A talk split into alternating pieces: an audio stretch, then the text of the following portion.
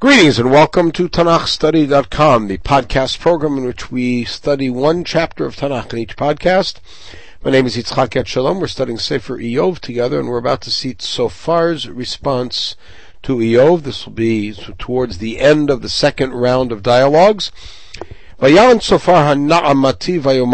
general question coming up uh, that we'll deal with in this perek about the description of the life of the Rasha, which is most of Sofar's um, diatribe here. And that is whether he's aiming this at Iyov and describing what he's seeing in Iyov as saying these are the signs of a Rasha, and calling Iyov that, which is the way that some commentators take it, or perhaps he's responding to Iyov's complaint that Rashaim succeed and saying that indeed that isn't the case, there is much more than meets the eye. Uh, so we'll see. Sofar Na'amati Vayomar. Uh, as an opening, uh, every one of these uh, ma'anot have, have, an opening pasuk or two. Lachain se'ipa yeshivuni. My thoughts. That's a word that we saw last in Perek Dalet, in Eliphaz's words. Se'ipa yeshivuni. My thoughts push me to respond. Uva'avur chushivi and because of my senses in me, meaning I'm pushed to respond. I can't sit silently and listen to what you have to say. Musar klimati ashma. I hear my own uh, uh, rebuke. And my own spirit answers me from my understanding. Now, this next line, which is really the beginning of the content of, uh, of Sofar's words, sounds like he's addressing it to Iyov, but in a sense, it's actually to himself. Hazot yadata mini ad. Now the chataf uh, patach under hey indicates that this is a hey hashe'ilah, rhetorical hey, which would mean, have you known this since ever? But the way it should be read here really is, haven't, haven't you known this since ever? And he's talking to himself, meaning this is something that I've known ever since. Minisim adam ale aretz from the time that man has been placed on the earth. In other words, what he's saying is, what I'm going to tell you is eternal truth that we all know. And what is that? Kirinat Rishaim Mikarov. The song of the Rishaim is recent. What does that mean? It means that only recently do they, do they sing, meaning that they have a, a short-lived pleasure. Because the second half of the Pasuk takes us to the other end. V'simchat chanef aderaga. The rejoicing of the evil one is for a moment. In other words, you you see them right now celebrating. That's something that just happened recently, and it's not going to last very long.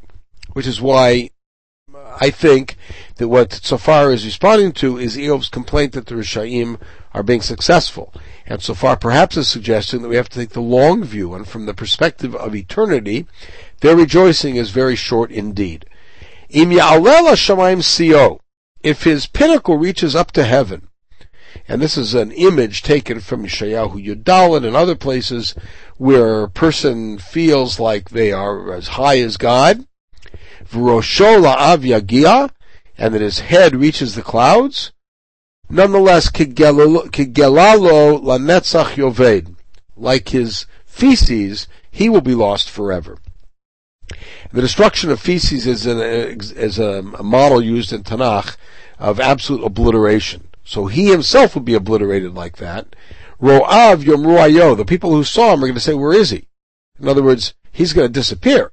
He is this flash of, uh, of, of, fame and flash of success and of power, and then it's gone. Kachalom ya'uf He will fly away like a dream, and they won't be able to find him. V'yudad kechazyon laila, and he'll move like a, a night vision. In other words, almost like a nightmare or like a dream, but gone. Ayin shezafatu velotosif. An eye has seen him, has uncovered him, uh, but no, no longer. Velo to Even his place won't see him, or else nobody will see his place. Two ways to read that. But the point of this whole series of psukim is that the Rasha is looks to be successful, looks to be happy, and as we heard earlier in the other manot, is plagued plagued with paranoia. But here it Sofar takes a different point, which is that all of that success and rejoicing and everything else is but momentary. And we go further. Banav yiratzu dalim. His own sons are going to have to appease the poor. And the assumption here is it's the poor that their father abused and and uh, gouged to make his own fortune, and now his sons are going to have to find a way to pay them back and to appease them and gain their their uh, forgiveness. V'yadav tashevna ono, and his own hands are going to return his strength, meaning his strength and his wealth. He's going to himself, not just his kids, he himself will end up having to return his wealth to the ones from whom he took it. Atzmotav malu alumav, his bones which were filled with youthful spirit, v'imo alavar tishkav, and then they lie with him when he lies down on the dirt.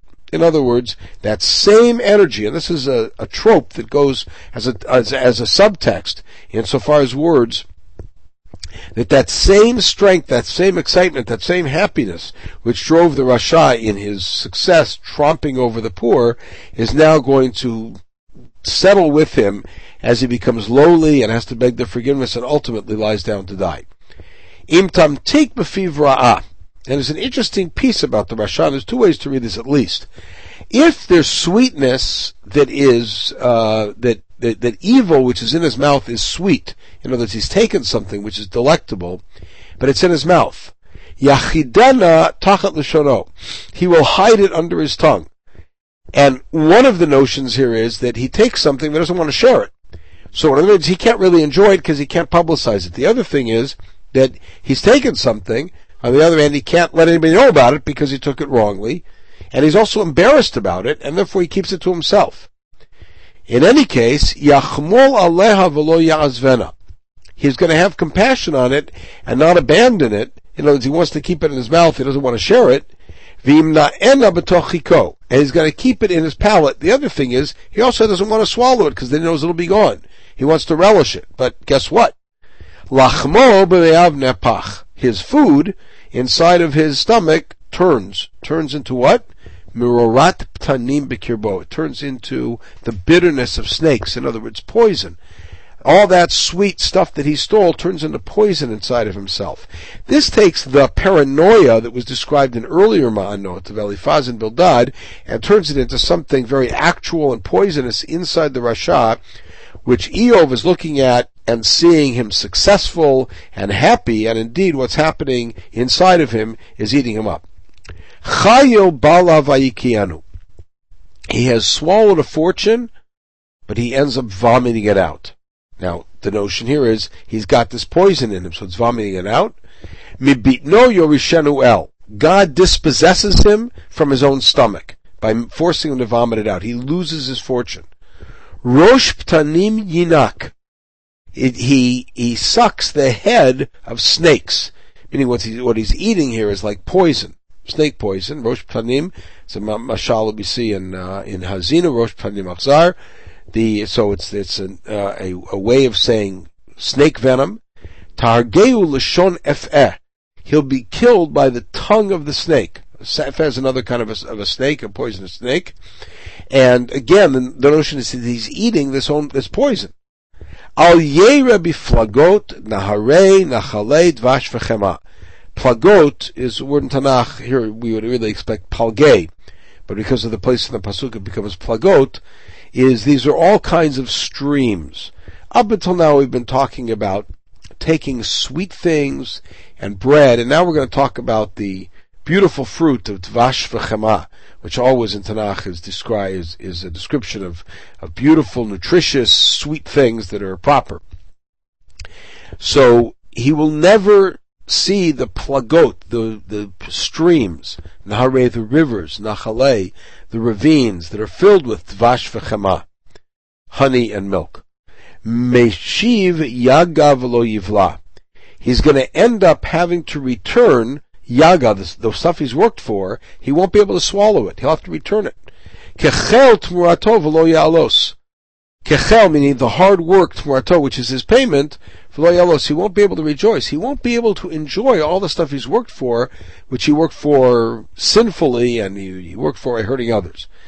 Ki um, ritzatz azav dalim. Now azav here, the suggestion is that it's not azav in the sense of abandoned, but rather as ma'aziva, like a roof. He has destroyed the roof of the poor, and the and the reason for reading Azav that way is the parallelism. Bayit gazal v'lo yivnehu. He's stolen a house, but he can't build it. Meaning he stole property, but he'll never be successful in building that house, and God's going to dispossess him of it. So there's both an internal revulsion that he has, where he can't hold on to these ill-gotten gains, and also God's punishment, which dovetails together. So Iyov, when you're sitting watching the Rasha be successful, you're not seeing the whole story. Ki lo yada no. He knows no serenity in his stomach, inside of him. B'chamudo lo yimaleit. Nothing even escapes this. Ein sarid lochlo. There's nothing, no, no remnant of what he's eaten. Meaning there's not even a little bit that he enjoys. Al kain lo yachil tuvo. And he has nothing to anticipate in, in, uh, in goodness. Bimlot sifko yetzerlo when he wants to fill up his amount, his safek, his sapak, his full amount, then it becomes too small for him. Kol yad amel tevuenu. Everybody who wants to to uh, to to hurt comes after him. Yishalach When he wants to fill his stomach, then he, and we know who he is, sends his anger against him. Now God here, who is unmentioned in the pasuk, which actually raises the fear level. Comes after him with his anger, and here is God's direct intervention. V'yamter alemo bilchumo. And there's a beautiful play on words here. He makes it rain on him biluchumo. Lechumo meaning with his weapons of war. Milchama. But the play is, of course, lechem because he's eating. Yivrach me neshek barzel. So he'll run away from, from iron weapons. He's running away from the sword. What'll happen? Tachlefehu keshet nechusha. A a bronze um, uh, shield will now tachlefehu can be read two ways. One way is it will be swapped, meaning the sword will be swapped for the arrow. He'll be attacked by the sword, he'll run away, and then the arrow will catch him. Or tachlifeyu, meaning chalfal machatzar rosho, that his head will be, he will be hurt, he'll be split in half and killed by the by the keshet nechusha. Shalav vayetzei migeva uvarak mimurato yahalech alav imim. Now these words alav imim help to inform the last few psukim because up until now we're talking about internal confusion, internal um, uh, conflict in which his insides don't allow him to enjoy anything, and then suddenly we've gone to an outside enemy who's attacking him, which is God or God's agent. So the last couple words here will help us put this all together. Shalaf vayetze geva uvarak. That the sword is drawn, shalaf, unmentioned, but the sword is drawn, and it comes through his body. And Barak, it's like the, the shot of the, of the, literally a lightning, comes mimrorato, from his bile, and goes through, Alavimim. This fear is on him. Meaning, this is what he's afraid of. This whole piece of the of the sword and the and the and the archer is all just what he's afraid of. It goes back to the paranoia that we heard about. And here we can see it explicitly. tamun litzpunav te'achlehu eish That darkness is waiting litzpunav. Litzpunav could be for his future that's unseen, or could it be for his children, for those who are yet to come? to achlehu eshlonupach, he will be devoured by a fire which was not subject to the bellows. A fire that's in fact by the bellows is a fire that has warmth and is used for cooking or is used for forging and also could be dangerous. But a fire that just starts on its own is only a bad thing. And that's what's going to devour him. Yera sarid be'ohalo. And whoever is left in his tent will be hurt. Now, one could argue that this is reflecting back on Iyov's life, but if you think about it, it actually works the opposite. Is that Iyov is the one who remained and his children were the ones who were killed. So I don't think that this really is speaking to Iyov as much as it is responding to Iyov about his picture of the Rasha as being comfortable and that that's part of his claim against God. Yigalu shamayim avono. The heavens themselves will reveal his sin. The eretz mitkom malo, and the land is going to stand up against him. Yigel Yavul Beito, the produce in his own house will reveal what he's about. Nigarot Biyoapo, Nigarot, a passage we see in uh, the beginning of uh, Nahum, for instance, a a uh, water slowing, sloughing downhill will reveal things on the day of God's anger. You'll see this flood attacking him. This is what happens to the Rasha, and indeed, Sofar uh, uh, uh concludes, this is the, the portionment that God has given to the Rasha. And this is the, what God has decreed is the legacy of the Rasha. This is how the Rasha is going to end up.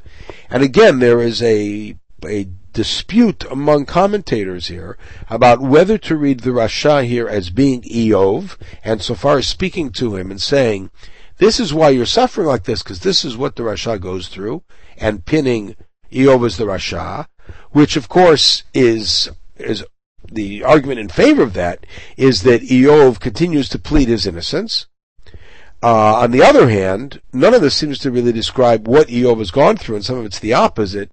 And remember that part of what Iyov's complaint is, is that the Rishaim are successful in this world, and that's part of the claim against God's justice, or that God is being unjust, and that this is describing that what looks to be their success is really not their success. I personally favor the second approach. We'll pick it up with Iyov's response to conclude the second round of dialogues in Perek Aleph uh, in the next podcast. In the meantime, you should have a wonderful day.